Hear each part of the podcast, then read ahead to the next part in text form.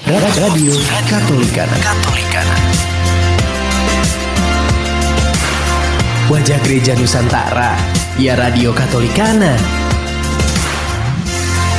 You're streaming radio dot katolikana dot com. Radio Katolikana, Wajah Gereja Nusantara. Nusantara.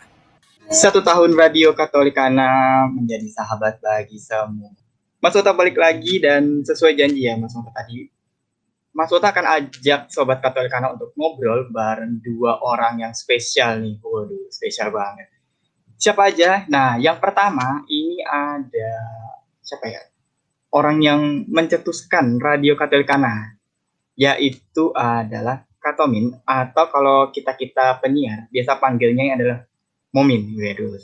Yang kedua ada Mbak Penyugang. Kan lagi merayakan ini ya, apa hari ulang tahun Radio Katolikana yang pertama gitu. Ini saya pengen ngobrol dulu sama Momin gitu nih. Kan Momin bikin apa ya, sebuah, kalau saya sih bilangnya kayak kisah ya, kisah kilas balik tentang satu tahun Radio Katolikana gitu. Kan judulnya hari-hari satu tahun radio gitu. Ini saya juga baca gitu ya. Ada ini bilangnya iseng bikin radio gitu. Nah, kenapa isengnya bikin radio? Kenapa nggak iya, isengnya, isengnya bikin candi? Isengnya karena hmm, memang tidak dirancang apa ya serius dari awal, ada proposal dan sebagainya ya. Jadi ya mengalir begitu saja gitu ya. Jadi memang kalau ditanya misalnya bahkan kapan, sejak kapan radio ini kita buat ini? Ini tanggal dua puluh satu itu sebenarnya bukan siaran pertama, tapi ini bikin grupnya ya. Jadi dua puluh satu April itu catatan, kebetulan karena memang di grupnya ada tanggalnya, sehingga ini bisa apa menjadi catatan bahwa tanggal dua puluh satu April kita bikin grup siaran Radio Katolikana begitu. Oh, berarti kayak peletakan batu pertama ya. Iya. Waduh.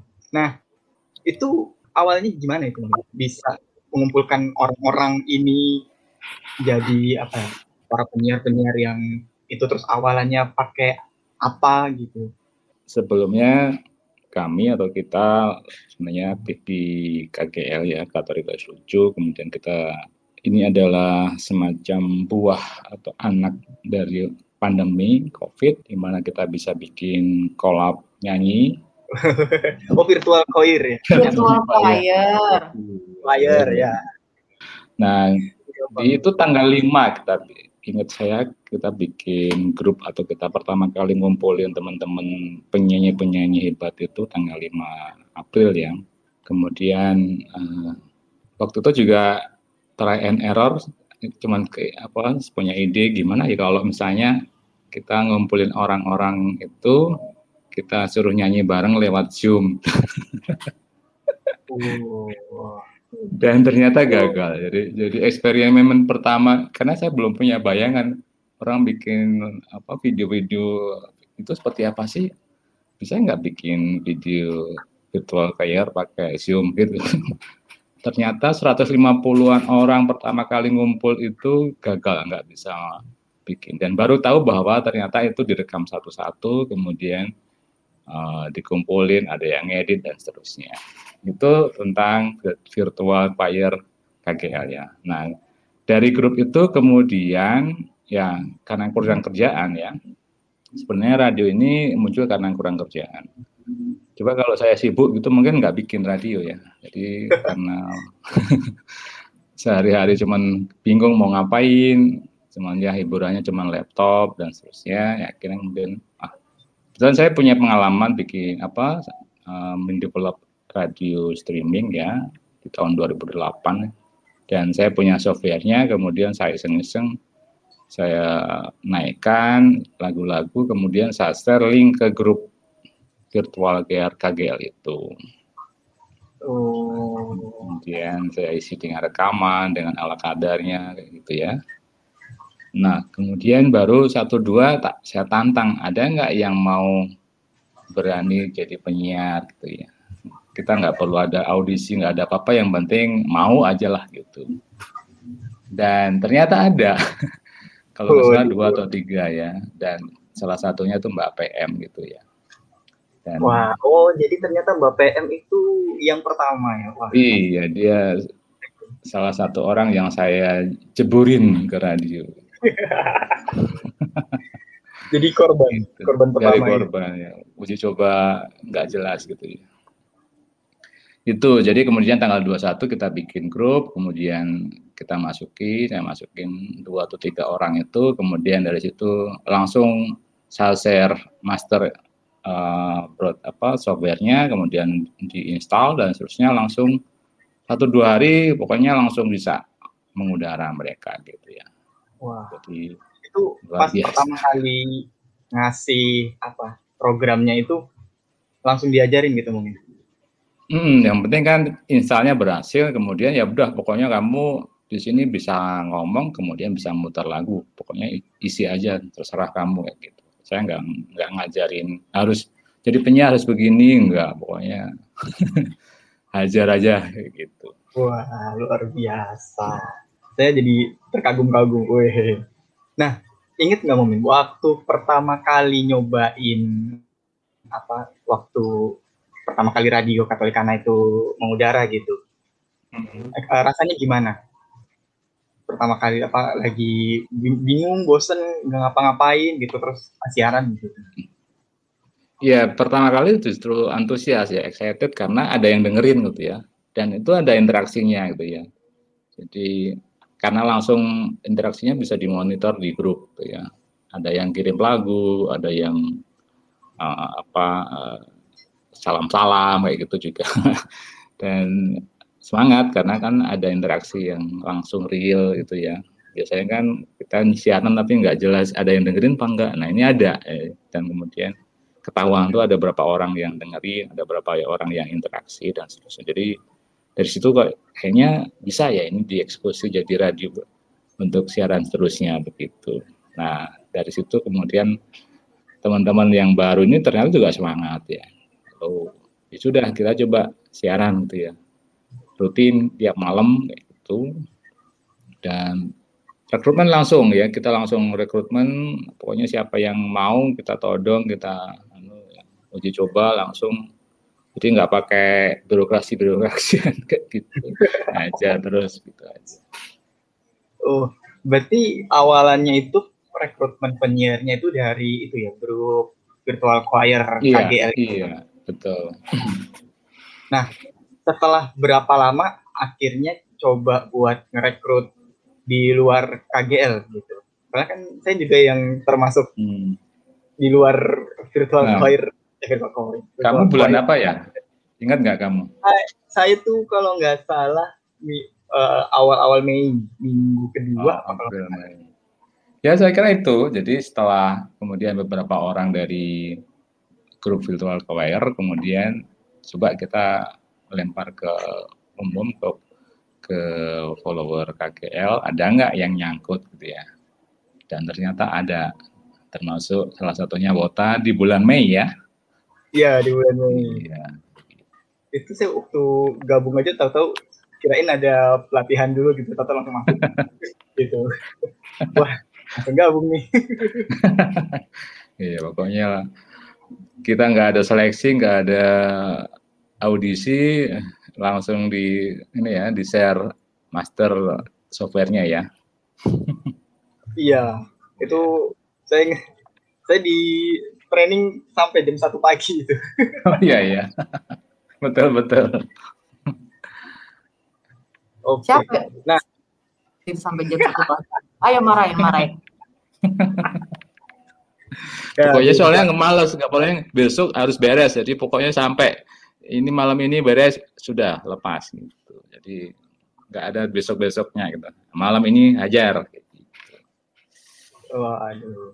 Nah itu kan berawal dari ini ya, iseng-iseng gitu, terus akhirnya sampai berapa lama akhirnya para penyiar itu punya jadwalnya masing-masing gitu. Hmm.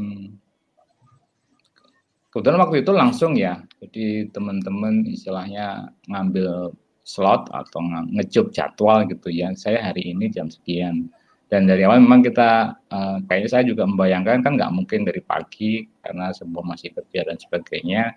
Kita siarannya sore sampai malam gitu ya.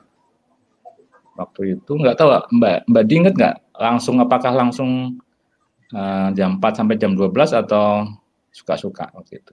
Oh, waktu itu pertamanya kita random. Siapa yang bisa siaran silakan masuk. Itu pertama banget itu itu. Terus lama-lama setelah mulai ditetapkan ya sudahlah kita serius sedikit sedikit serius gitu. Jam enam kalau nggak salah Momin. Itu setahu saya yang dari jam empat itu penambahan waktu ketika sudah mulai ada yang hmm, masuk lagi, masuk lagi. Jam itu, jadi kita, dulu ya. Uh, jamnya itu ditambah ke depan gitu, jadi mulainya jadi lebih awal gitu. Tapi tutupnya tetap jam dua belas malam. Oh benar. Ya, karena tutupnya radio itu juga berarti alarm saya sudah boleh tidur gitu. Betul. Jadi kalau ditambah ke depan, eh maksudnya ya tambah maksudnya tambah yang ke tambah malam lagi saya ya nggak tidur, jadi ditambah lebih awal gitu. Iya. Jadi radio ini sebenarnya betul-betul ini membunuh waktu ini ya selama COVID itu ya. Jadi malam itu mau ngapain akhirnya dapat aktivitas di radio ini. Wah. Gitu Bota. Ih, saya jadi tahu ya sejarah Radio Katolikana. Waduh. Sebagai apa ya, kalau saya itu dibilangnya anak cabutan gitu.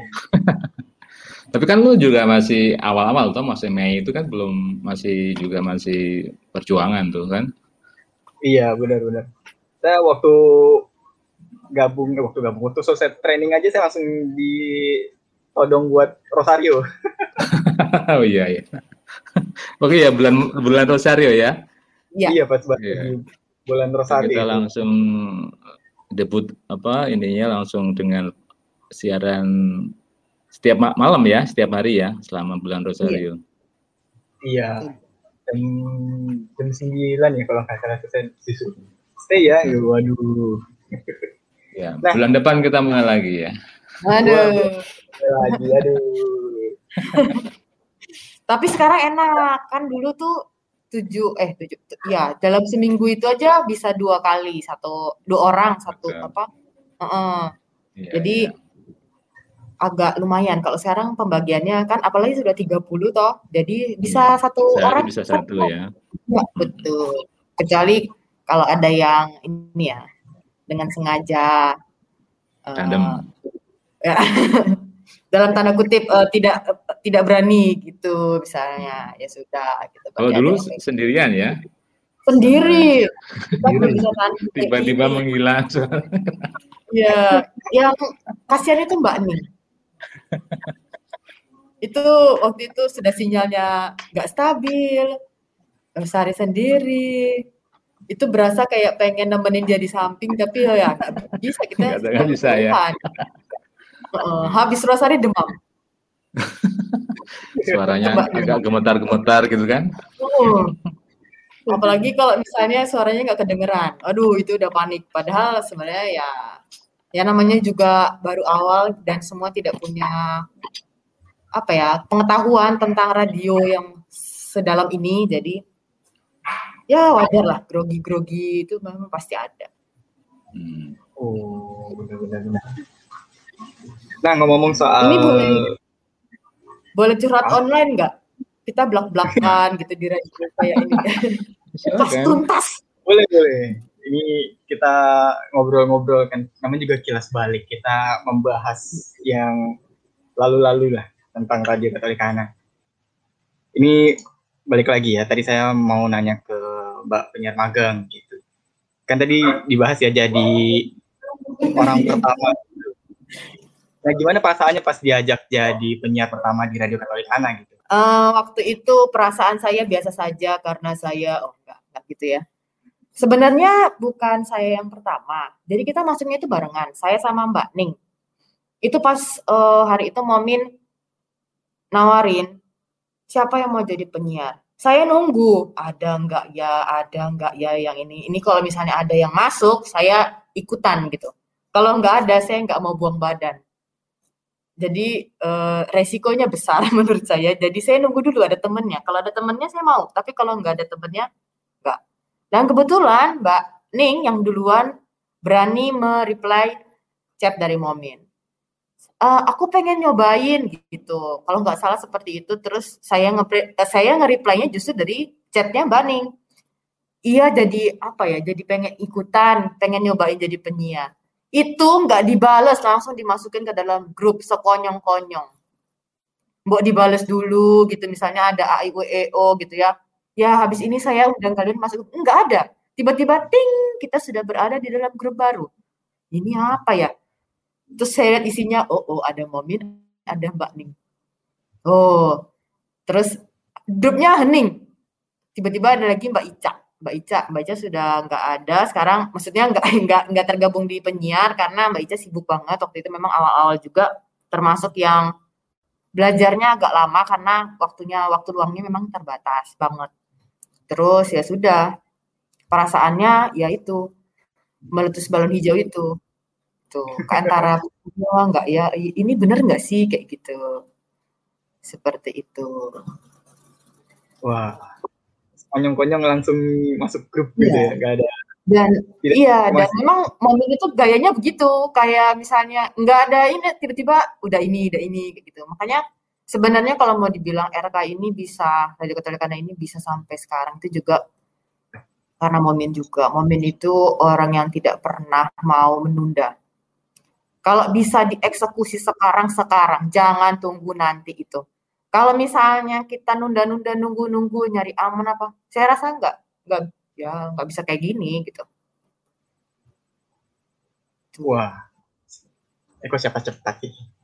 Secepat, secepat uh, mungkin ya gitu. Uh-uh. Saya lupa berbahasanya gimana.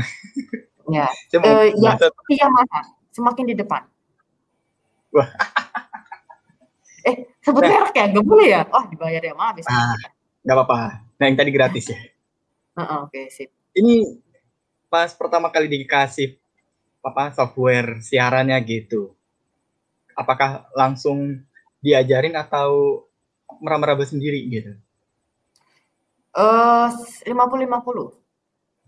Kan saya oh. juga pertama kali tahu yang namanya uh, broadcasting gitu ya, dunia broadcasting itu seperti ini. Oh ini terus saya banyak nanya gitu.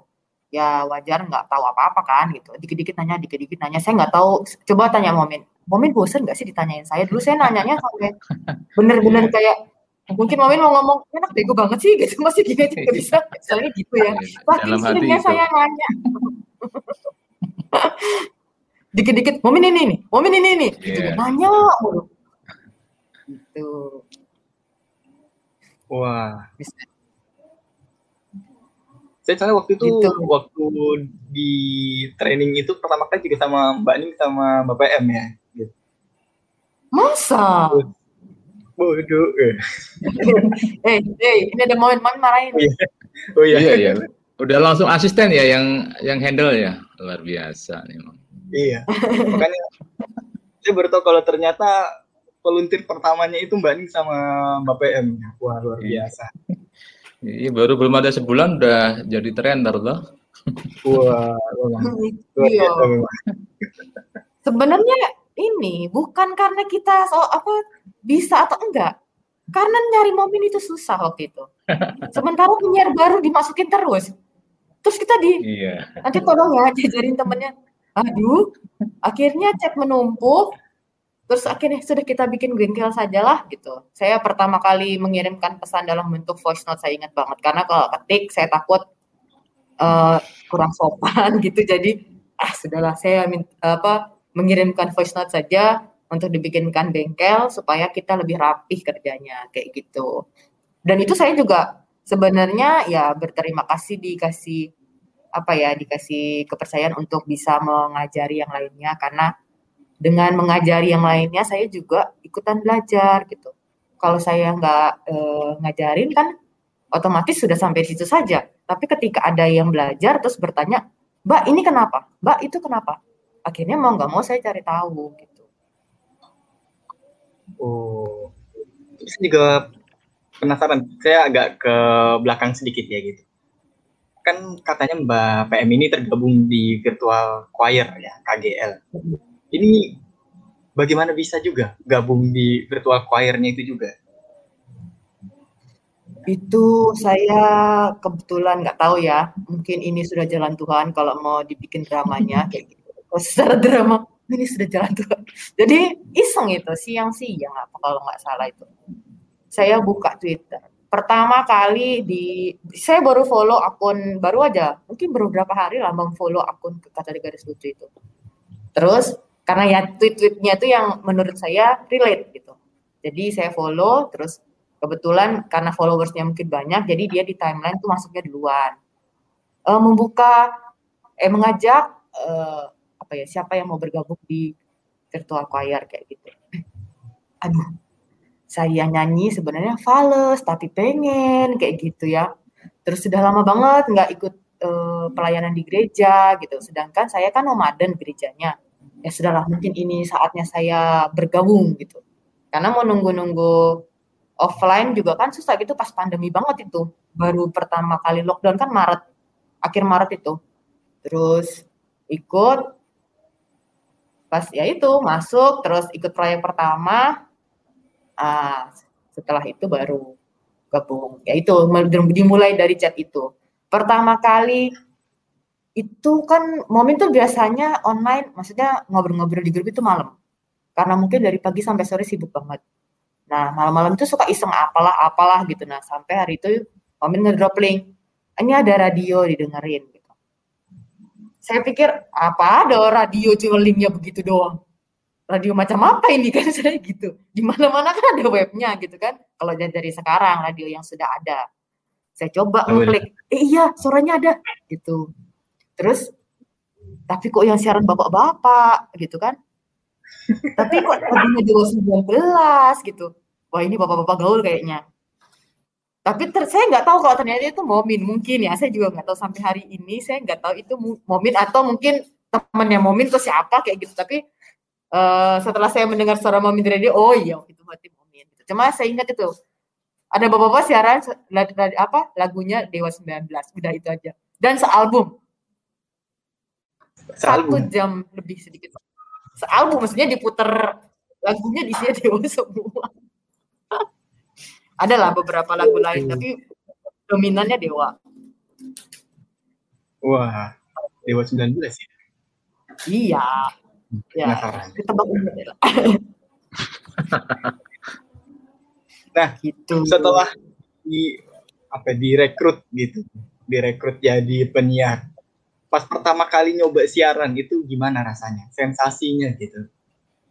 Aduh, itu kayaknya lebih pasnya tanya ke Momin. Saya tahu Momin itu jengkel sekali. Soalnya saya cuma bisa bi- uh, cuma bisa halo, halo gitu-gitu doang. Kamu tuh nggak ngomong yang panjang kata Momin. Aduh, ngomong apa sih ini? Cepetan ngomong gitu ya. Aduh ngomong apa ya saya? Halo-halo gitu. Udah gitu masih awal-awal kan masih belum kenal juga sama perangkatnya. Jadi ada kendala kayak ya, feedback apa segala macam. Suara saya gak kedengeran dan saya tangan saya jahil jadi kepencet-pencet apa. Terus sampai ngomong-ngomong kamu tadi kamu apain tadi gitu ya. Sopir itu kamu apain tadi kok jadi amburadul kayak gitu ya udah. Tapi ternyata betul kalau tidak ada kesalahan kita tidak pernah belajar. Memang bisa belajar tanpa kesalahan, tapi menurut saya kesalahan itu adalah guru yang terbaik. Ketika saya salah, saya tahu harus bagaimana. Kayak, oh ternyata harus kayak gini, harus kayak gini gitu. Itu kalau mulus-mulus saja, kayaknya saya pikir saya nggak bisa menggali lebih dalam gitu. Ya, oh, gitu loh, kalau mulus-mulus saja nggak asik ya. Gitu. Iya, it, dimana-mana kalau hidup lurus-lurus aja malah kan nggak asik ya, garing gitu. Memang harus ini, ada tar- tanjakan turunan benar gitu. Saya kira disuruh ngomong panjang gitu, ngomongnya halo, ngomong yang panjang, ngomong yang panjang. Oh enggak, itu mungkin Mas Wota ya. Kita beda aliran Mas Wota. Oke, saya kan jokesnya beda ya.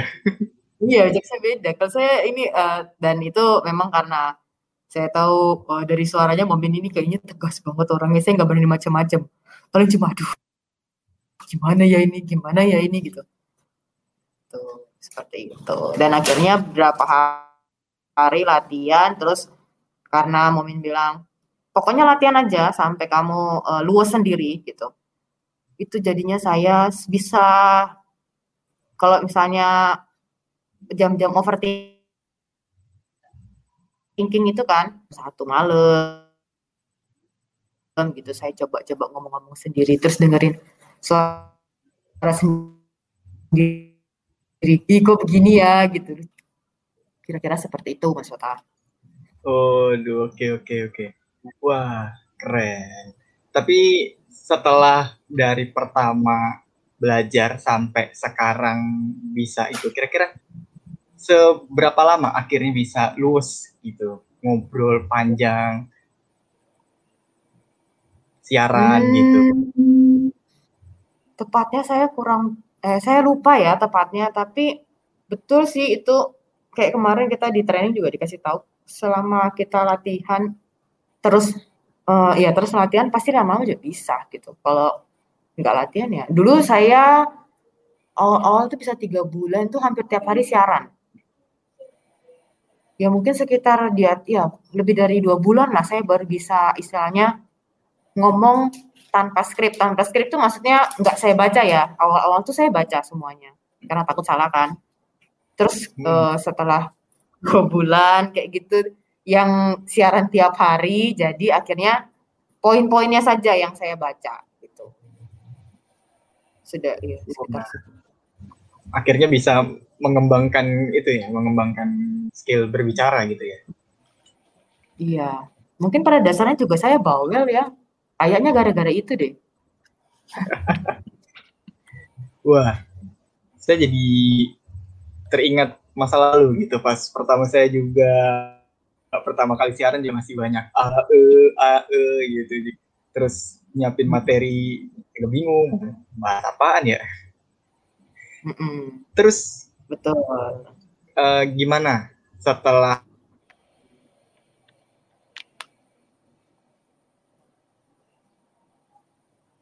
nah Mas Wota hilang sinyal nih. Halo. Setelah apa? Setelah apa maksudnya? Setelah tiga bulan itu ya akhirnya eh, semuanya tuh kayak rutinitas gitu. Kebetulan juga ada jadwal tetap gitu kan. Terus eh, jadi lebih punya waktu khusus untuk siaran gitu. Jadi sudah tahu besok siaran, kapan harus disiapkan, kayak gitu, itu akhirnya jadi suatu keteraturan gitu. Mungkin kalau dibilang itu, pertamanya itu terpaksa, akhirnya jadi terbiasa, akhirnya rasanya jadi biasa saja.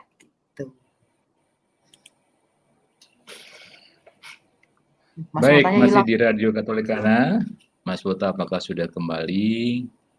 Anda masih ditemani oleh Mas Wota yang baru saja menghilang, Anda Mbak P M dan Anda Momin.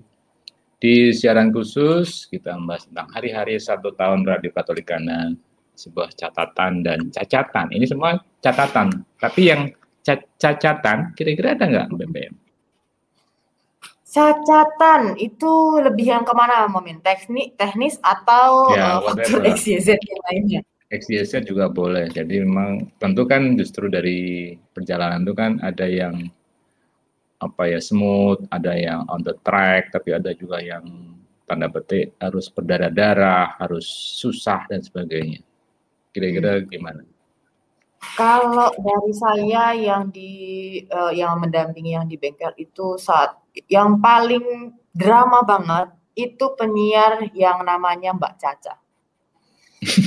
Mbak Caca itu benar-benar kayak drama gitu. Itu saya harus nanganin dia yang saat itu juga saya belum terlalu ini kan sama-sama itu belum terlalu ini banget. Jadi sambil belajar tapi dia harus beres juga gitu.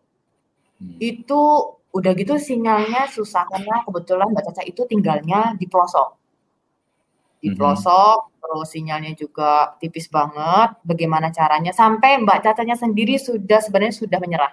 Mbak, saya nggak jadi penyiar aja deh kalau gitu. Itu sudah sampai berapa kali Mbak Caca ngomong gitu. Tapi saya tuh hmm. yakin gitu, Mbak, Mbak Caca ini pasti bisa kok. Ini cuma kurang sabar aja sayanya mungkin yang ngajarin kayak gitu, dan saya juga kurang belajar jadi. Seperti termotivasi, terpacu untuk belajar lagi. Dan itu lumayan lama, berapa bulan itu, sampai berapa kali ditanyain, Mbak, itu Mbak Caca sudah siap belum? Gitu. Nah, itu mandek gitu memang berapa lama. Tiap tiga bulan apa Mbak Caca di training nggak selesai-selesai. Itu sih yang paling drama banget. Hmm. Gitu. Kalau dari teknisnya ya. Kalau dari yang lain, ya di mana-mana saya rasa juga sama saja gitu. Kita juga punya dinamika yang unik gitu. Gitu. Uniknya apa? Uniknya yang gimana tuh? Karena ini tidak bisa, eh bukan tidak bisa, kita tidak ketemu langsung, kita tidak bisa bertemu secara offline, semuanya dikomunikasikan secara online lewat uh, grup atau uh, rapat daring. Jadi kesalahpahaman, miskomunikasi itu rentan ya, rentan terjadi gitu. Ini yang saya juga belajar juga dari situ. Di mana saya itu orangnya yang katanya Mas Wota saja, saya ngomong biasa itu ngegas.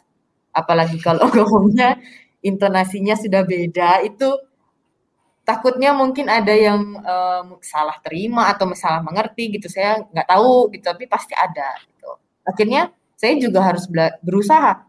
Oh, ketemu orang segini banyak dengan situasi seperti ini tuh harus begini tuh ternyata gitu. Itu proses yang buat saya sendiri itu lumayan susah ya, karena ini kan karakter ya. Saya yang suaranya kayak gini harus bisa, gimana Mbak, ada keseritaan apa, kayak gitu kan susah ya. Saya jadi haruslah kayak gitu. Itu benar-benar harus belajar itu sih. B T W ini apakah Wota sudah connect? Mas Wota? Wah, Mas Wota kayaknya masih ini, tapi di radio uh, soalnya masih ada. Uh, mungkin kalau dari Momin gimana? Momin kan um, masuknya juga sekali-sekali, maksudnya sekali-sekali itu memantau gitu. Kalau perlu ini turun gunung, turun gunung gitu. Selama aman-aman ya. Saja memantau. Kalau dari Mominnya gimana? Ya, kalau dari sisi dinamika memang dari awal saya sangat paham betul atau sadar betul bahwa ini eh, komunitas digital ya berbasis WhatsApp. Kita dari awal itu kita berkomunikasi menggunakan fasilitas terutama WhatsApp dan juga ada apa rapat dua mingguan via Zoom ya. Dan memang Dan memang eh, akan banyak yang saya nggak pernah tahu wajah ya, atau hampir semua nggak nggak tahu wajah saya. Jadi saya masih percaya bahwa yang namanya apa ya, kalau dulu zamannya M I R C nggak tahu, kenal nggak ya M I R C itu? Yang chatting-chatting juga itu bukan? Iya, iya. Itu kan waktu itu nggak nggak ada wajah, nggak ada. nggak ada apa namanya uh, profil picture dan sebagainya. Dan saya menikmati betul bagaimana kita ternyata bisa kok komunikasi tanpa social cue, tanpa apa kenal siapa dia, dan kita hmm. ternyata bisa bisa berkolaborasi. Justru sebenarnya yang kalau saya pelajari itu justru ketika orang uh, tidak punya clue tentang siapa dia itu orang cenderung mikirnya positif.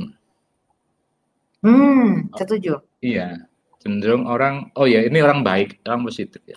Tetapi ketika udah melihat wajah, baru kemudian dia muncul judge. Oh ini orang begini pasti begini. Nah, begitu ya. Jadi uh, kalau saya sih cenderung tanda petik me, apa, menghindari social cue atau ini karena saya masih melihat bahwa orang-orang itu baik, ya.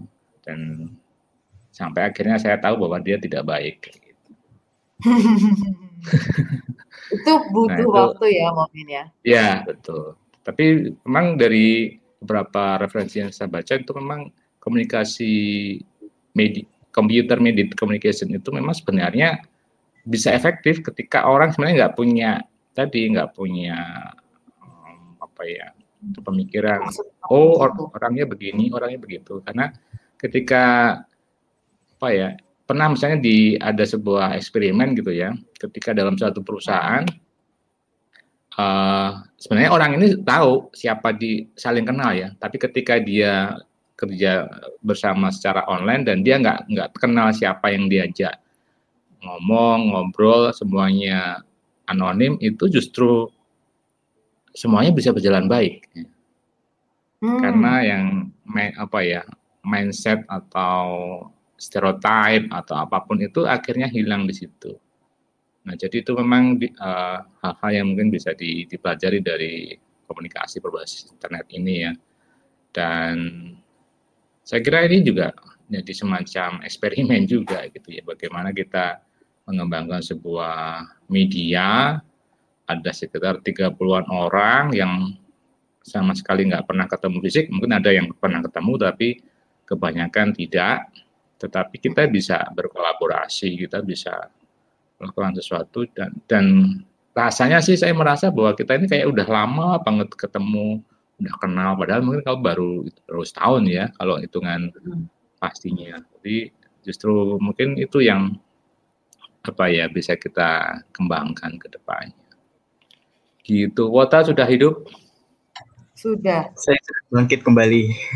Alhamdulillah. Ya. Iya sih, Momin. Memang ini, ini unik ya.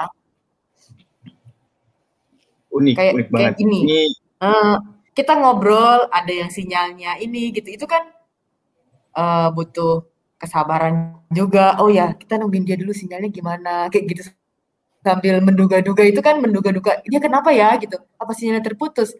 Atau lampunya mati, misalnya kayak gitu. Itu kan, ini unik menurut saya, komunikasi yang unik gitu. Iya, banyak juga pengalaman yang ketika siaran tiba-tiba lampunya mati gitu, langsung handover. Ya. Ini saya juga mau undang satu tamu lagi, itu kita mau ngobrolin soal media sosialnya Radio Katolikana gitu, tapi habis ini kita balik lagi. Satu tahun Radio Katolikana menjadi sahabat bagi semua, balik lagi masih ngobrol-ngobrol soal hari-hari satu tahun Radio Katolikana, catatan dan catatan. Ini setelah tadi kita ngobrol bareng Momin dan Mbak P M, kita kehadiran satu tamu lagi. Ini ada Lexas. Selamat malam. Iya, selamat malam, Mas Wota. Ini saya Kak. Saya, hmm. saya baru beberapa kali nih dengerin suaranya Lexas ini. Suaranya hmm. tuh agak seperti bapak-bapak ya. Wah, wow, kakek-kakek ini. Mas Wota juga lucu. Ya iya, beberapa kali. Kan Lexas penyiar baru. Iya, makanya saya tuh karena baru berapa kali dengar, saya pengen denger lagi gitu. Makanya saya udah. Oh iya. Juga unik ya suaranya Lexas. Warnanya jadi berbeda, jadi R K ini jadi warnanya jadi ada tambahan satu lagi gitu. Kakek-kakek. Ini kan Lexas sebagai penyiar yang baru aja bergabung gitu ya, terus juga mm-hmm. sudah berjalan debut, uh, debut di Radio Katolikana.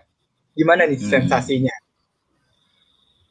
Ya, biasa saja sih.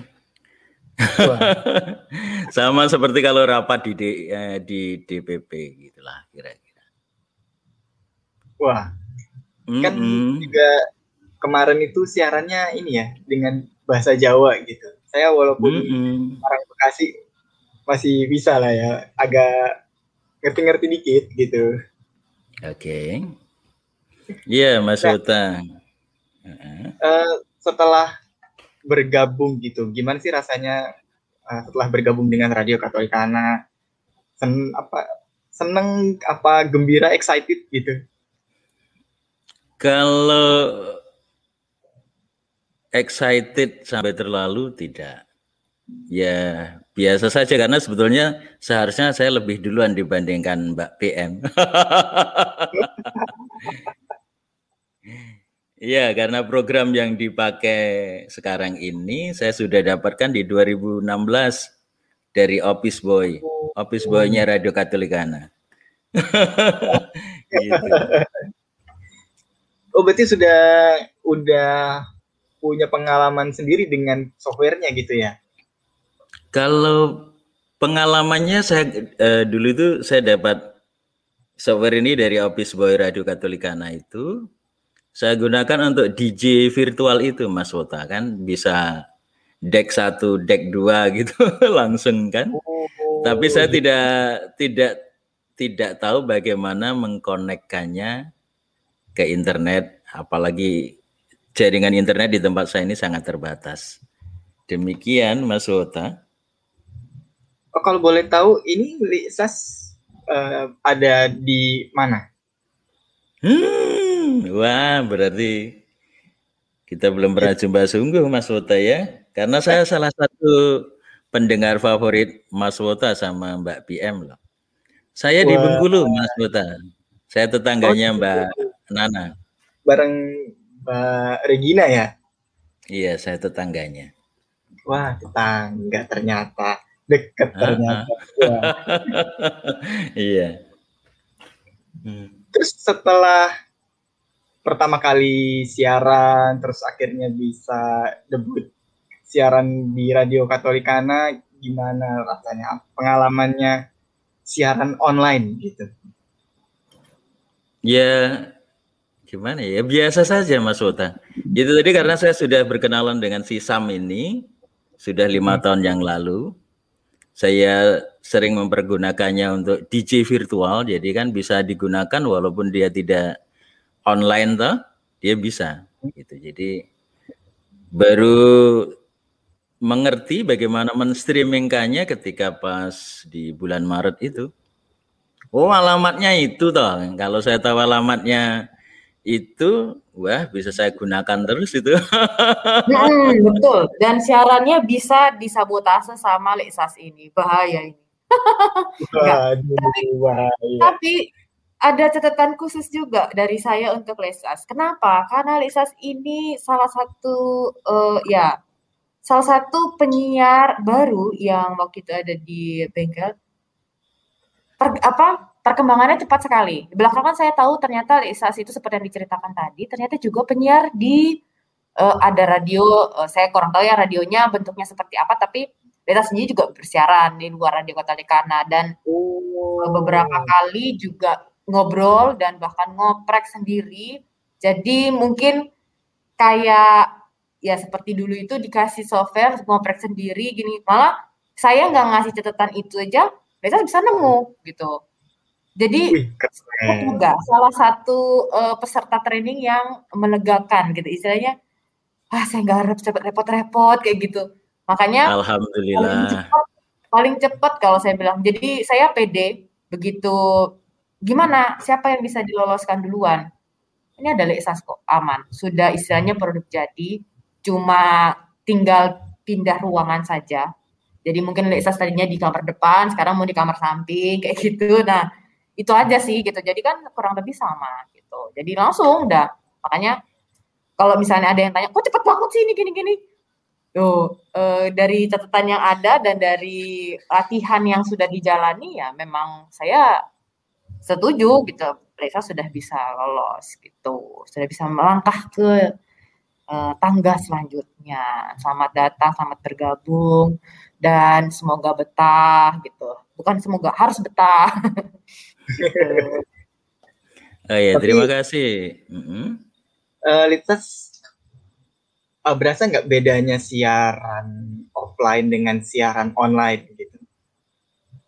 Iya, menurut saya sih sama saja. Jadi apa yang saya lakukan sekarang ini biasa saya lakukan kalau di gereja gitu. Jadi saya menyamakan dengan rapat, seksi, pertemuan D P P, pelajaran untuk para katekumen gitu. Dan ya kira-kira gitu. Jadi bukan sesuatu, menurut saya lah, bukan sesuatu yang yang asing. asing lagi, bukan sesuatu yang asing. Cuma kemudian kalau di D P P, di gereja itu kan temanya jelas gitu ya. Sementara kalau di Radio Katolikana saja sudah tagline-nya sudah menjadi sahabat bagi semua itu, yang mendengarkan jelas bukan hanya orang Katolik Itu yang perlu menjadi catatan. Bagaimana kemudian nilai-nilai universal ini bisa tersampaikan, begitu Mas Wota? Oh, berarti karena biasanya di D P P biasanya lebih Katolik gitu ya, tapi begitu masuk Radio Katolikana agak lebih universal, jadi tantangannya gimana menyesuaikan ya. Mm-mm. Jadi lebih bagaimana? Lebih, ya. P R-nya justru lebih banyak ya, Lexas ya. Jadi materinya yang biasanya mungkin dari beberapa sumber ini jadi banyak sumber. Iya tentu saja. Lalu uh, kembali ke depan tadi, saya katakan sebenarnya saya seangkatan dengan Mbak Di ini, tapi kemudian saya ditendang, ditendang atau menendang diri, menendangkan diri. Nah, karena ini. karena koneksi saya itu yang saya sadar bahwa koneksinya juga putus nyambung putus nyambung seperti punya mumun momon gitu kan. Juga perlengkapan yang saya pakai pun juga perlengkapan ala kadar kalau di rumah gitu. Itu Mas Wota dan Mbak P M. Uh-uh. Jadi Berarti, waktu per- pertama kali di bengkel itu sebenarnya ini sudah bergabung kedua kalinya Mas Wota. Jadi pertama itu uh, uh, ternyata perangkatnya uh, Lexas ini menurut Lexas belum bisa mendukung gitu. Akhirnya seperti uh, mungkin bahasanya seperti saya akan kembali ketika saya sudah siap. Ya sudah. Nah, Lexas sudah siap bersemi kembali ya. Iya. Nyemplung sendiri kalau saya bilang gitu. Karena itu hari itu ya sudah saya akan kembali ketika saya sudah siap gitu. Hmm. Kalau nyemplung sendiri tidak, seperti yang Mbak P M katakan tadi ya sama, dicemplungkan sama Momin itu, tiba-tiba loh kok oh. saya tak ada di sini, wiladalah gitu, ya sudah, terserah gitu, lalu jadilah di, saya kembali lagi bulan pertengahan Maret kalau nggak salah, di minggu terakhir Maret. Betul. Oh. Sebelum pasca ya, sebelum pasca. Ya sebelum pasca. Oh sebelum pasca. Itu katanya udah dua kali masuk. Pasca. Hmm. Udah dua kali masuk ya pas. Berarti de, uh, terakhir eh, pertama debut itu pas pasca. Sebelumnya keluar kenapa? Eh, keluar kenapa? Mengundurkan. Mengundurkan dirinya itu kenapa gitu? Iya itu tadi maksudnya karena perangkatnya ya, jadi di sini uh, internetnya tuh susah, untuk empat G-nya susah. Jadi internetnya putus nyambung. Jadi empat G turun ke tiga G, begitulah kira-kira. Lalu dalam waktu kurang lebih satu tahunan ini mencoba berbagai macam kartu yang bisa digunakan untuk tethering. Nah persoalannya kemudian ternyata komputer yang saya pakai tidak bisa untuk tethering. Ya udah, tunggu sampai tunggu sampai ada komputer yang bisa digunakan untuk tethering. Begitu Mas. Ah, oke okay, oke. Okay. Jadi ada kehadiran perangkat baru, saya kembali. Wah. Mm-mm. Oke. Okay. Lebih ke itu sih. Tapi nggak apa-apa. Akhirnya Uh, saya juga ikut senang karena makin banyak yang bergabung juga. Semoga banyak uh, yang segera menyusul Lexas ini. Gitu. Karena setelah Lexas belum ada lagi yang lolos, belum ada lagi yang selesai latihan, lagi lagi sedang sedang berusaha untuk latihan. Iya. Yeah. Dan Lexas juga bantu uh, membantu saya juga di bengkel sebagai monitor. Jadi ketika saya lagi tidak bisa, Lexas lah yeah. yang menemani penyiar-penyiar baru ini latihan. Gitu. Terima kasih. Gitu. Senang ya, men- asisten bisa training baru. Bisa Momin nanti jadi uh, trainer baru. Jadi uh, Mbak P M bisa ya sedikit inilah jalan-jalan sedikit lah. Jalan-jalan kamar sebelah maksudnya. Iya tentu saja saya saya bangga bahwa begitu banyak anak muda yang berkenan berkenan untuk bergabung di Radio Katolikana itu menjadi satu kebanggaan tersendiri tentu saja bagi saya yang suka mendengarkan ini, karena saya tidak suka menonton T V. Uh, Oke, okay, banyak ini gitu. Semakin banyak orang yang bersedia untuk mewartakan kabar gembira, kabar sukacita itu ke ujung bumi. Kan siapa tahu semakin luar biasa sukacita yang ditebar, toh? Begitu iya, Mas Wota. Hmm, ya, jadi seperti... dapat suntikan motivasi ya. Iya dong. Noh, Lexas saja yang uh, dengan sinyal tipis, dengan perangkat terbatas kayak gitu aja semangat. Masa kita yang masih katanya darah muda ini males-malesan. Ah, gimana ini ya Lexas ya? Yo, ada saatnya ketika lagi semangat-semangatnya toh. Tapi ya, yang terpenting adalah komitmennya tentu saja ya. Komitmen dalam artian begini. Uh, tetap menjaga ritmenya itu. Kalau pas lagi seneng ya jangan seneng terlalu.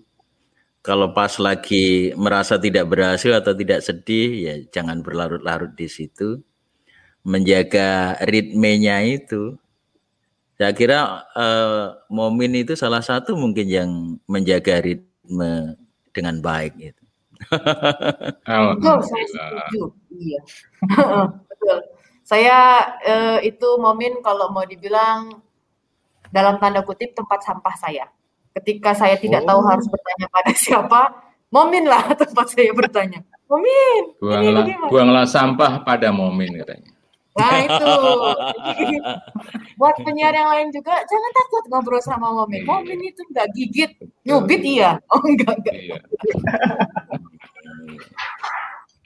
Dia nggak segala, dia tidak segala yang dibayangkan karena memperlihatkan wajahnya pun belum pernah tahu di sini. Saya juga nggak tahu yang mana itu Momin. Itu saya cari-cari di di Katolik Publik, Katolikana Publika, Katolikana yang lain, mana ini orangnya? Saya hanya mereka-reka, tapi yang pasti mirip dengan saya adalah Pak Di Jombat. Iya. Kita menunggu debutnya ya, debutnya ini akan seperti apa? Gitu. Bisa kolaborasi juga sama yang muda-muda. Nanti uh, pasti saya yakin setelah ini Radio Katolikana juga bisa melakukan gebrakan-gebrakan baru. Saya cukup uh, apa ya? Senang ya dengan tim yang ada, kru yang ada sekarang. Mereka kreatif-kreatif semua. Gitu. Ya kalau wow. saya bagian yang ini apa?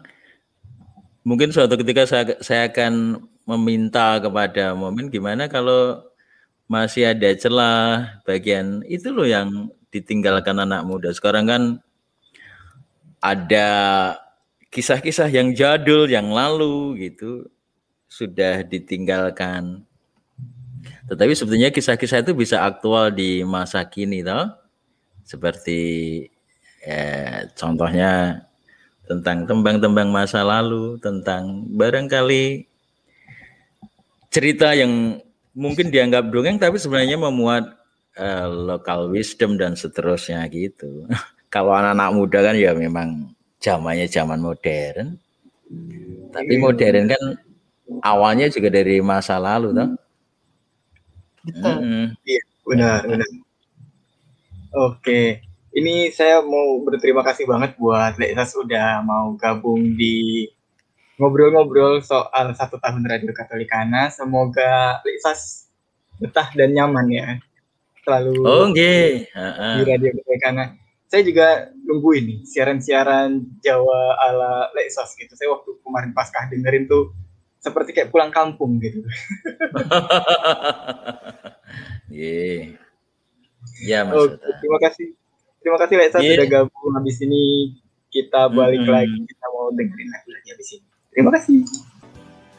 Satu tahun Radio Katolikana menjadi sahabat bagi semua. Balik lagi kita ngobrol-ngobrol masih tentang hari-hari satu tahun Radio Katolikana, catatan dan cacatan. Tadi udah ngobrol bareng Lexas tuh, salah satu penyiar baru yang saya tuh terkesan gitu. Saya tuh suka banget dengerin siaran Jawa gitu. ini kita juga udah ada salah satu tamu lagi ya ngobrol. Ada Mbak Kin Kin. Selamat malam. Halo, selamat malam Mas Wota. Wih, ini Mbak Kin Kin kan tadi dia kita sebut kita sempat ngebahas juga ya soal media sosial Radio Katolikana. Ini saya dapat bisikan-bisikan gitu. Katanya nih Mbak Kin Kin ini yang pertama kali ngurus media sosialnya Radio Katolikana gitu. Apakah benar? Sebenarnya itu uh, awalnya cuma dimintain buat bikin tuh Mas yang jualan apa sih namanya? Kartu apa ya? Awalnya tuh itu doang. Terus abis itu mulailah kita bikin dekorasi-dekorasi atau hias Injil-Injil harian gitu. Tapi semua itu berkat Mbak Di. Monggo Mbak Di. Loh, kok saya lagi yang ditarik-tarik ini loh, ya ampun. Soalnya ini, tuh semua ini semua tuh gak akan berjalan tanpa Mbak Di ini. Loh, saya gak gerak kalau gak ada Momin yang suruh gerak gitu. Semakin menarik-narik ya. Jadi semua itu sebenarnya Momin. Ayo kita keroyok Momin. Mana Momin ini? Saya, saya yang geret Lexas.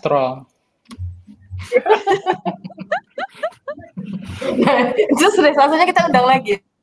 Gimana? Kita bulet toh. Jadi nah. Gitu. Jadi dari Momin, Momin maunya kita harus bisa um, menunjukkan tipis-tipis lah ya pertamanya itu. Siapa kita? Siapa kita? Kayak harusnya kita tagline-nya gitu, siapa kita gitu ya. Nah, uh, jadi oh, istilahnya bayi baru lahir. Iya, bayi baru lahir biasanya kan difoto-foto sama orang tuanya terus diupload sama di media sosial. Nah, mungkin seperti itulah. Bagaimana caranya kita menghimpun pendengar ini mau di mau dikemanain, mau dikumpulin di mana? Terus uh, apa saja yang mau kita sajikan selain suara gitu kan? Kita kan siaran. Nah, apakah nggak ada yang tertulis gitu kan? Sedangkan uh, apa yang telah tertulis tetap tertulis. Jadi tetap harus ada sesuatu yang tertulis. Jadi ya udah kita gunakan medsos, uh, Instagram, Twitter. Tadinya saya saya pusing. Kebetulan banget baru masuk Mbak Kin jadi penyiar. Wah, kayaknya Mbak Kin bisa nih desain-desain. Ya sudah, Mbak Kin lah yang jadi korban pertama media sosial. Gitu. Korban. Seberapa matangnya Mbak Kin? Ya silakan Mas Wota tanyakan. Mateng pokoknya. Wah. Itu gimana awalnya di apa namanya?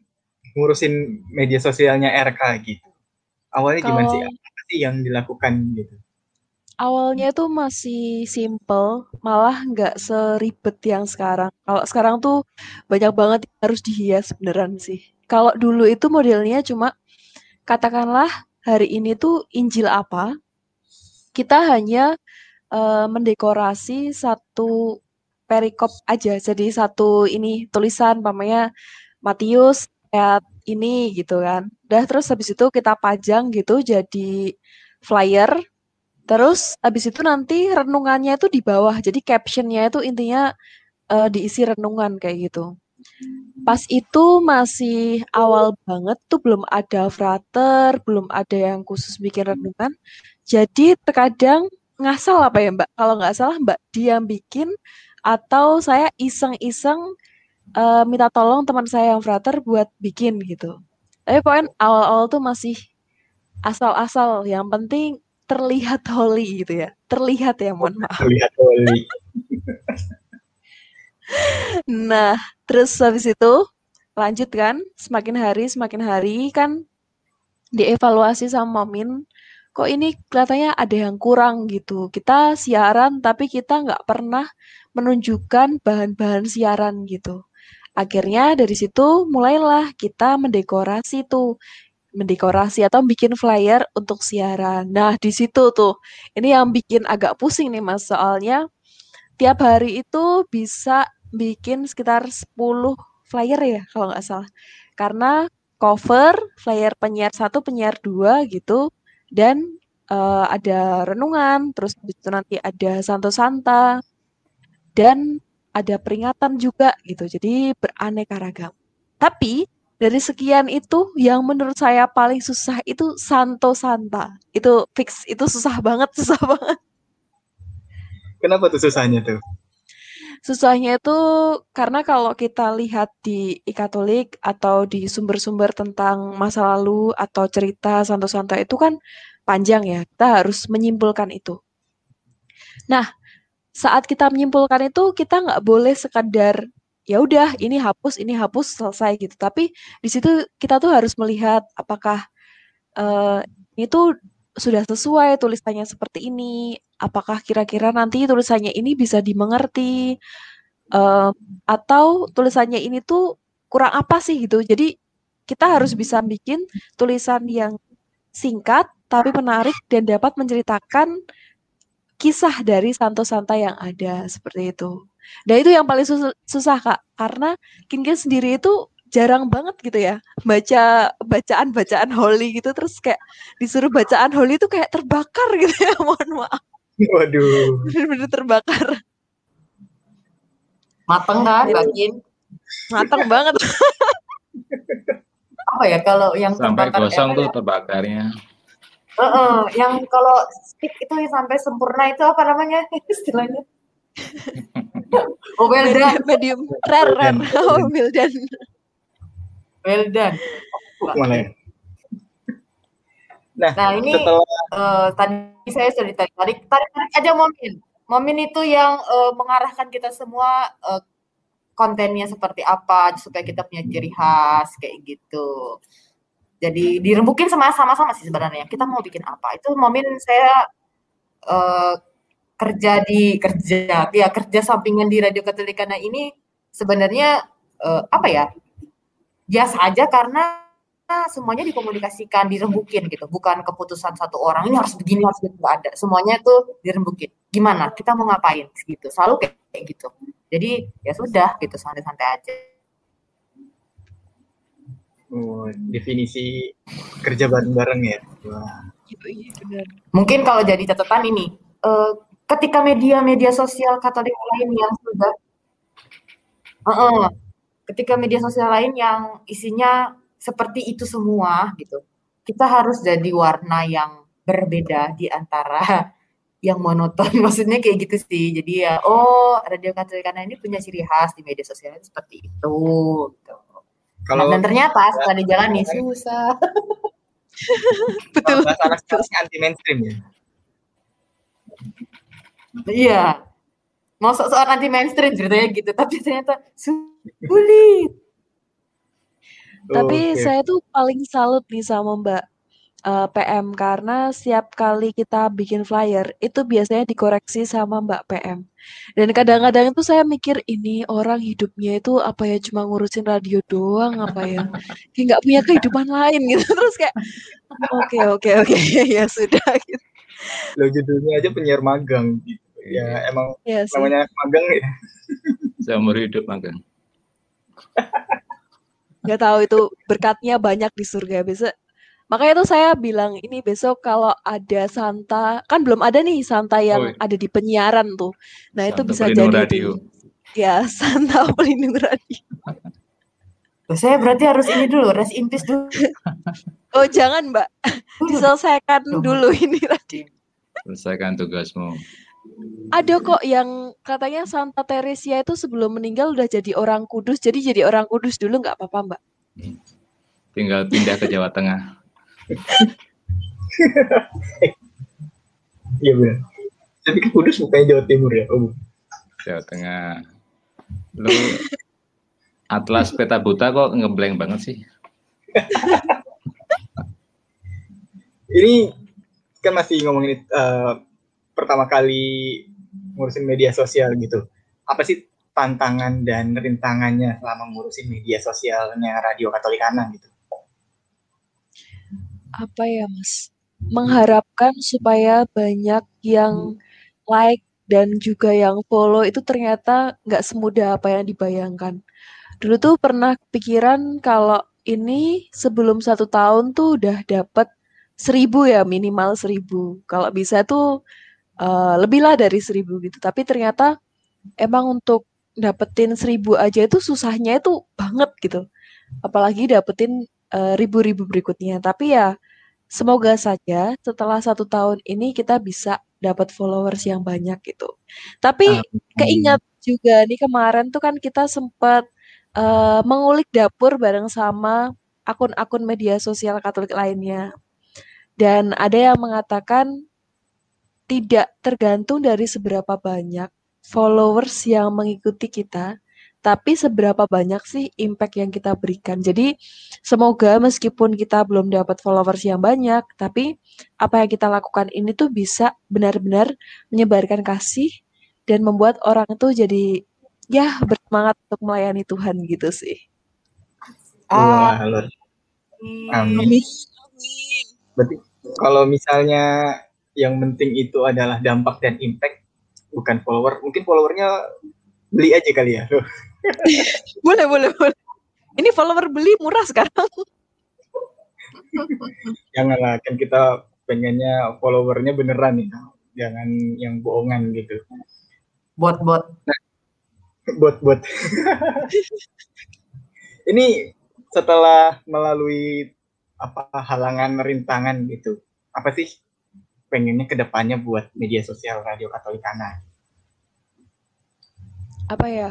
Oh, satu-satu yang jelas yang mungkin masih didoakan sampai sekarang adalah semoga anggota dari uh, medsos atau media sosial ini bertambah, dan semoga jumlahnya cukup untuk menghandle uh, setiap keperluan kita gitu. Karena uh, saya rasa kok ini semakin banyak ya yang apa ya, mungkin kan banyak yang sibuk ya sekarang, udah W F O gitu, jadi uh, banyak ada yang bisa gitu. Terus kita juga semakin sibuk kan dengan kegiatan kita sendiri, jadi terkadang tuh kita nggak bisa buat membagi waktu itu.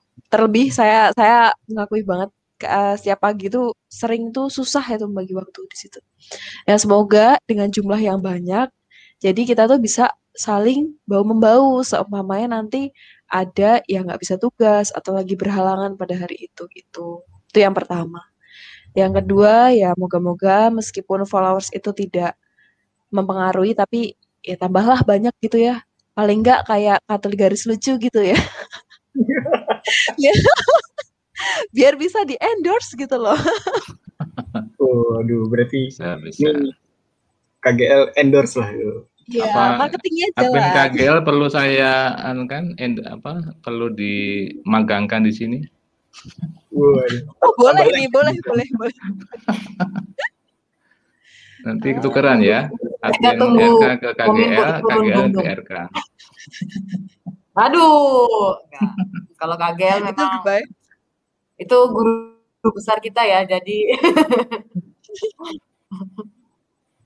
Tapi ini Mbak Kin, Mbak Kin ini kan ngurusin medsos sama nyiar bersiaran juga. Yoi, gimana? Iya ya. Nah, gimana tuh membagi waktu antara Mbak Kin mengurus medsos dan siaran gitu?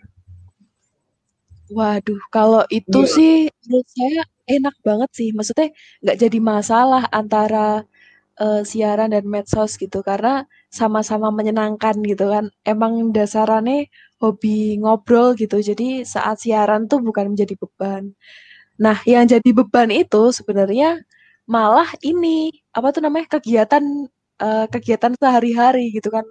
Apalagi biasanya saya kalau mamanya ke kampus itu kan satu jam ngepas, pas paginya itu harusnya kita bikin flyer renungan gitu. Saya lagi perjalanan ke kampus satu jam, terus nanti pas harus tugas buat ngupload sore itu uh, saya pas lagi balik gitu. Jadi kayak bagi waktu dengan kehidupan asli itu yang lebih susah. Tapi kalau untuk siaran dengan medsos itu menurut saya bukan suatu hambatan ya, karena kita di situ saling berkesinambungan, dan apa yang kita jalani dengan sukacita itu Uh, bisa terlaksana dengan lebih enak gitu. Ya poin intinya uh, asalkan kita menjalaninya dengan happy, semua itu bisa gak kerasa gitu.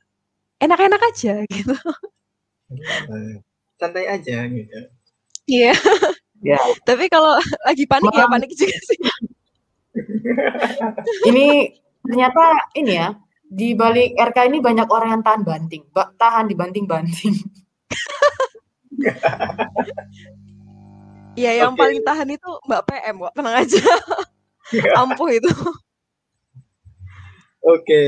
Makasih Mbak Kin udah ngobrol-ngobrol bareng kita. Ini mau salam-salam buat teman-teman medsos.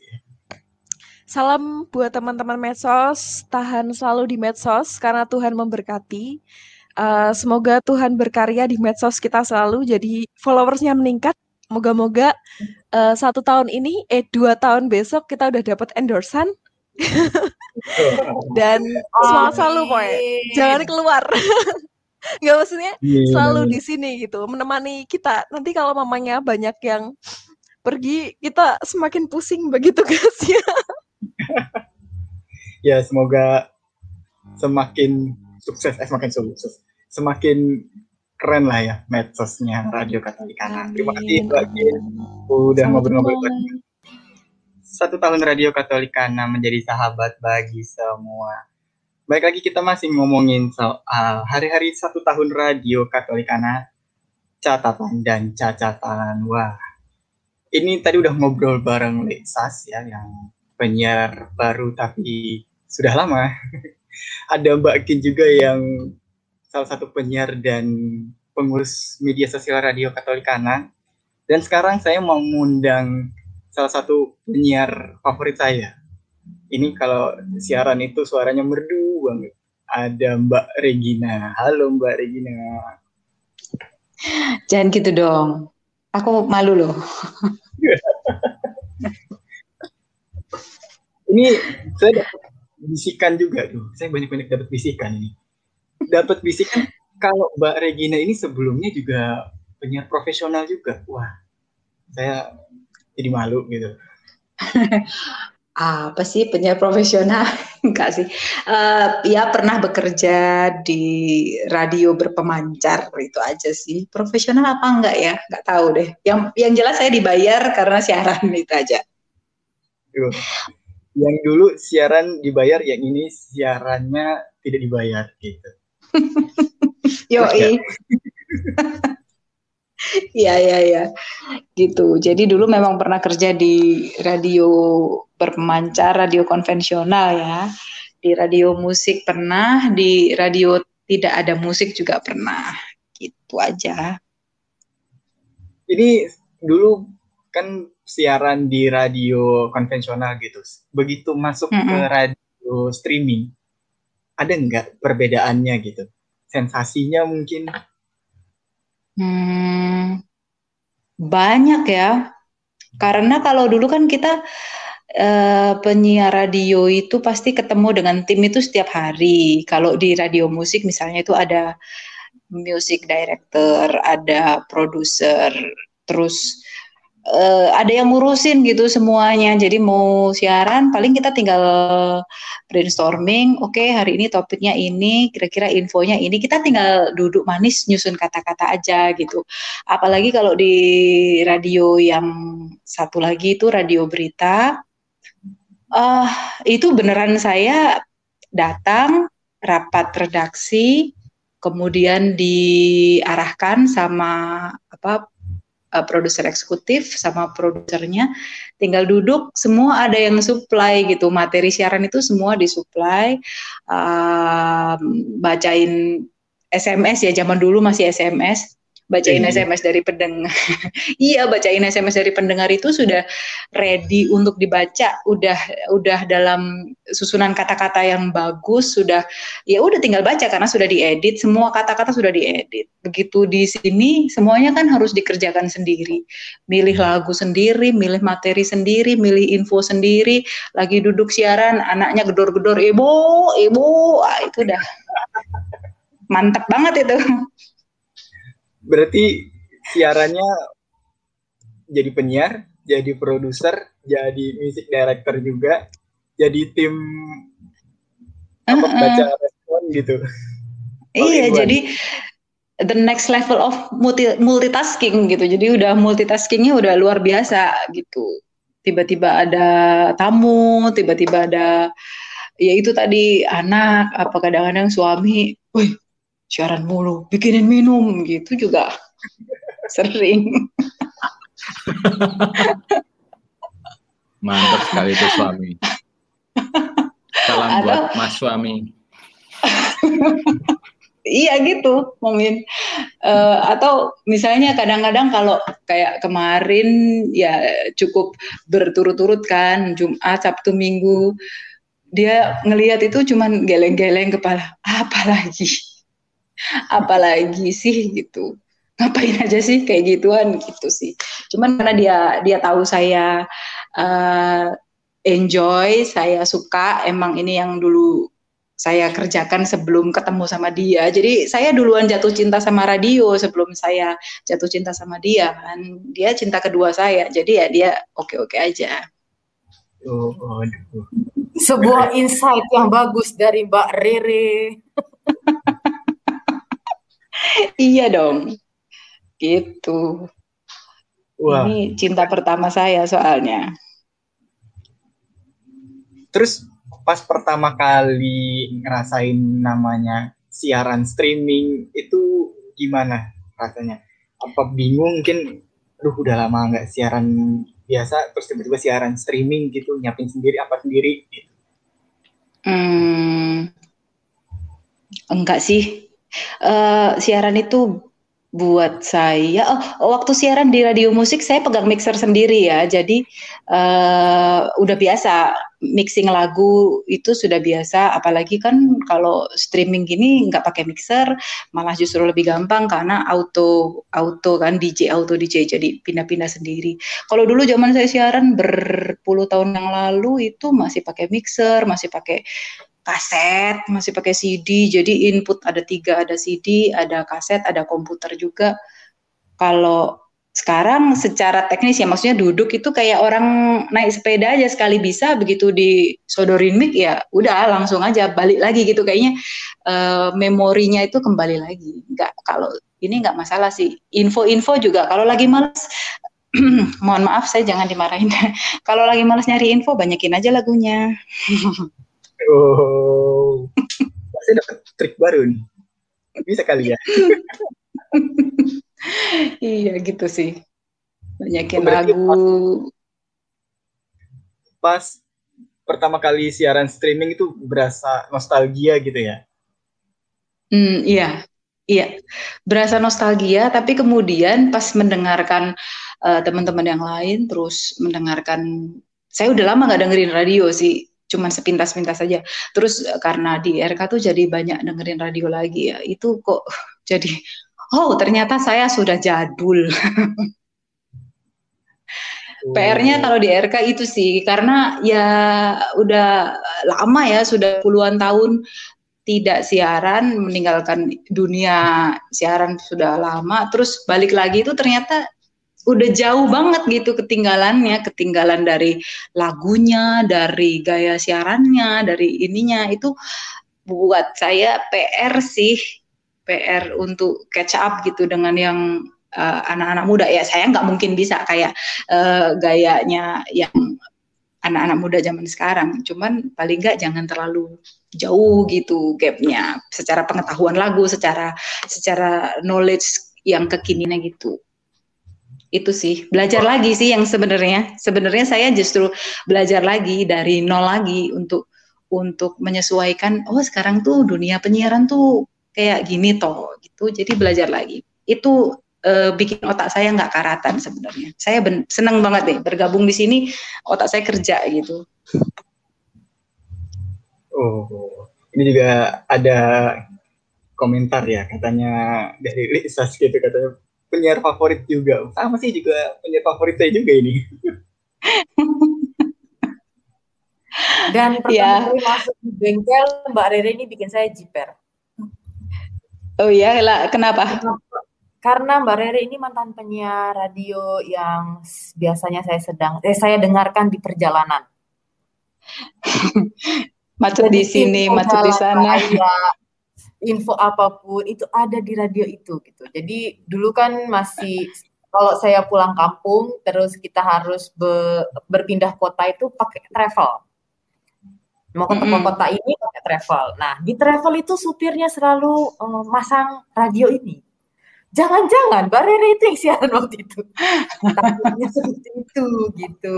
Jadi saya sampai mengulik-ngulik lagi report, apa memori saya. Apakah benar waktu itu saya dengerin Mbak Rere siaran gitu di situ? Karena ya itu di jalan tol, apalagi dulu belum ada tol yang sampai yang kayak sekarang ya, kemana-mana gampang. Dulu tuh yang masih membelah bukit gitu, jadi iya. Ya sampai sejauh mana sinyal itu tertangkap kan gitu. Jadi ketika radio ini tertangkap di daerah tertentu, saya tahu, oh sudah masuk Jakarta gitu. Uh, uh, iya sih, kalau dulu siarannya ya begitu. Ada truk terguling di kilometer sekian, ada macet yeah. di kilometer sekian, ada orang hilang, ada ya gitu. Nah itu, ya kan, jadi saya jiper pertamanya itu, aduh ada penyiar dari sini nih, aduh saya tak mundur aja apa ya gimana ya, gitu. Tapi beda kan, kalau di sana itu kan gayanya berbeda dengan di R K, dan itu juga bikin saya belajar lagi, banget, belajar dari nol lagi untuk uh, gimana ya, suara yang dikeluarkan juga beda kalau di sana produksi suaranya gimana, di R K itu produksi suaranya gimana, karena kan didengerin sambil relax gitu, jadi kayaknya harus berbeda gitu. Oh iya, terima kasih ya Mbak Rere, ini saya eh, kedatangan tamu apa penyiar dari mantan penyiar tuh betul-betul membantu sekali, karena itu jadi gambaran juga bagaimana radio di masa sebelum pandemi ini gitu kan. Kalau pandemi kan semuanya serba online gitu. Jadi mm-mm. bagaimana caranya kita menyesuaikan diri, mau bagaimana-bagaimana juga tetap radio konvensional itu adalah uh, bagian dari sejarah dunia broadcast gitu. Jadi ya kita tetap harus melihat seperti kayak kita ngelihat spion gitu, tidak bisa iya melepaskan diri begitu saja. Gitu. Tapi by the way, saya harus ini nih, saya harus berterima kasih sama Lexas. Jadi sebenarnya Lexas itu memang masuk R K tuh belakangan, tapi sebenarnya beliaulah yang mengajak saya, mencemplungkan saya ke Radio Katolikana gitu. Itu bulan apa ya? Bulan Agustus uh, atau kayaknya Agustus deh, Agustus atau ya Agustus ada W A, saya dikasih flyernya, lah ini syaratnya kok kurang kerjaan, cocok inilah buat saya. Gitu. Makanya syarat, masuk. Syarat penting itu, kurang kerjaan. Iya syarat utamanya kok kurang kerjaan, ya cocok lah. Lagi nggak bisa kemana-mana, lagi anak nggak sekolah, saya nggak bisa beraktivitas di luar, ya sudah cocok lah.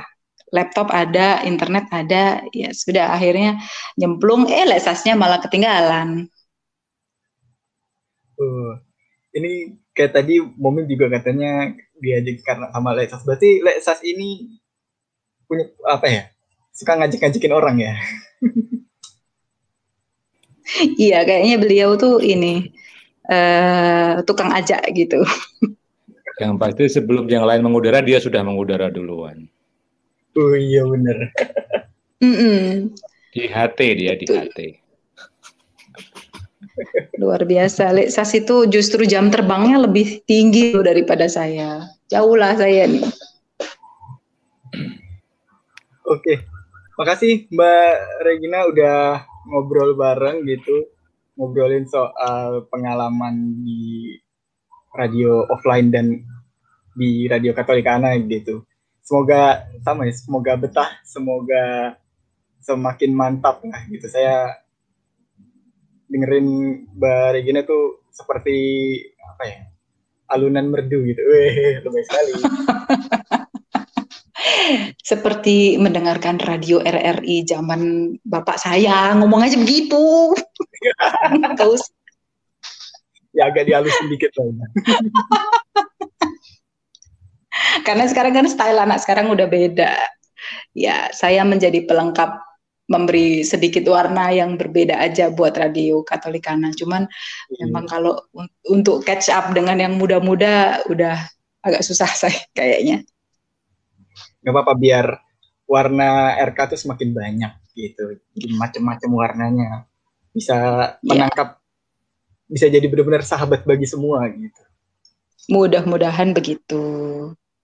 Okay. Selamat ulang tahun sekali lagi buat Radio Katolikana. Mudah-mudahan yang di dalam ini, maksudnya keluarga uh, besarnya R K semakin solid, semakin uh, bisa membangun komunikasi, karena tidak mudah uh, komunikasi hanya by apa sih virtual gitu kan ya. Hanya virtual, hanya lewat kata-kata di grup WhatsApp tanpa pernah bisa bertemu secara langsung.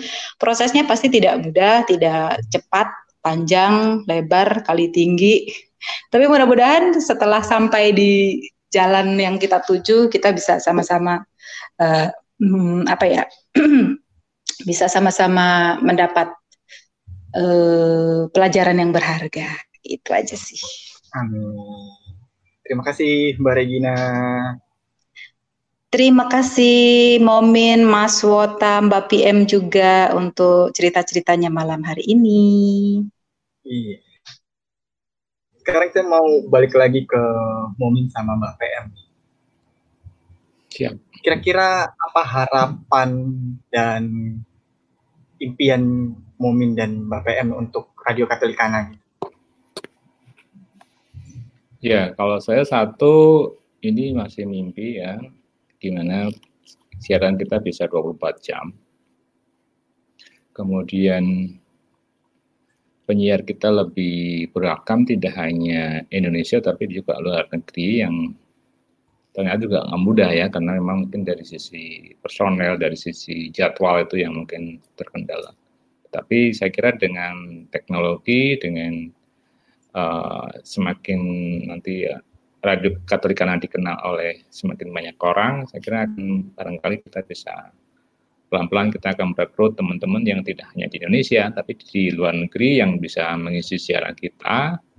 Dan enaknya nanti kalau teman-teman di luar negeri bisa bergabung, itu nanti ketika kita tidur, yang lainnya itu bisa mengisi, karena di sana mungkin beda dua belas jam gitu ya, kita tidur mereka bangun, atau ketika, ketika kita bangun mereka tidur gitu. Mudah-mudahan nanti ada yang dari Amerika, dari Eropa, dari Asia dan seterusnya, sehingga lebih bervariasi eh, apa, kekayaan sumber dayanya dan juga nanti materi-materinya gitu. Itu mimpi saya, Mas Wota. Kalau Mbak P M gimana? Saya sebagai yang membawa tas Momin. uh, kalau saya sih semoga ke depannya kru R K makin solid, terus kita juga bisa menjadi uh, sebuah radio yang menyebarkan kabar sukacita kepada siapa saja gitu. Bukan hanya yang membutuhkan, yang tidak butuh pun akhirnya menjadi uh, punya pandangan yang berbeda gitu. Jadi buat semua, buat siapa aja kita bisa memberikan uh, energi positif gitu pada orang-orang. Uh, terus kalau untuk ya itu tadi krunya semakin solid, dan ya R K ini adalah sebuah tempat belajar, belajar apa saja. Jadi ketika kita masih mau belajar, tentu akan banyak hal-hal baru yang kita kenal, itu aja gitu. Dan R K saya rasa suatu saat akan menjadi sebuah radio yang akan di apa ya ya pokoknya gitulah, wow R K gitu. Mungkin kalau sekarang ada uh, sinetron Ikatan Cinta itu yang mungkin, nah, mungkin sampai suatu suatu saat R K kan jadi seperti itu, jadi trending topik gitu. Wah, semoga sih trending topiknya Tuh. yang positif. Ntar trending topiknya yang yang jelek-jelek jangan lah. Iya, harus dong. Semoga ada ikatan cinta di Radio Katolikana, itu aja. Nah, eh, amin. Eh, gimana ya? Saya mau amin kan aku.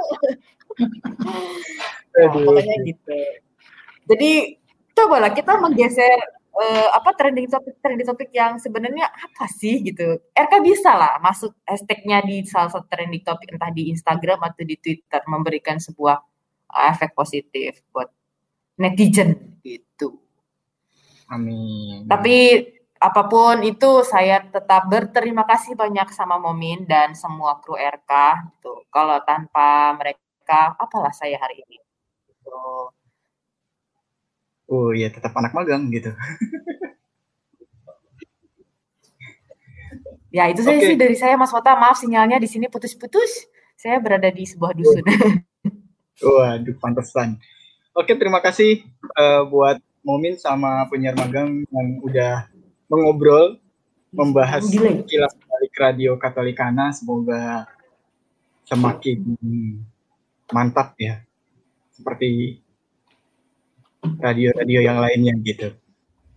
Semoga tetap jaya di udara, di laut, iya, dan di darat. Waduh, kayak pernah dengar itu. Jaya, jaya, jaya, gitu ya. Oke.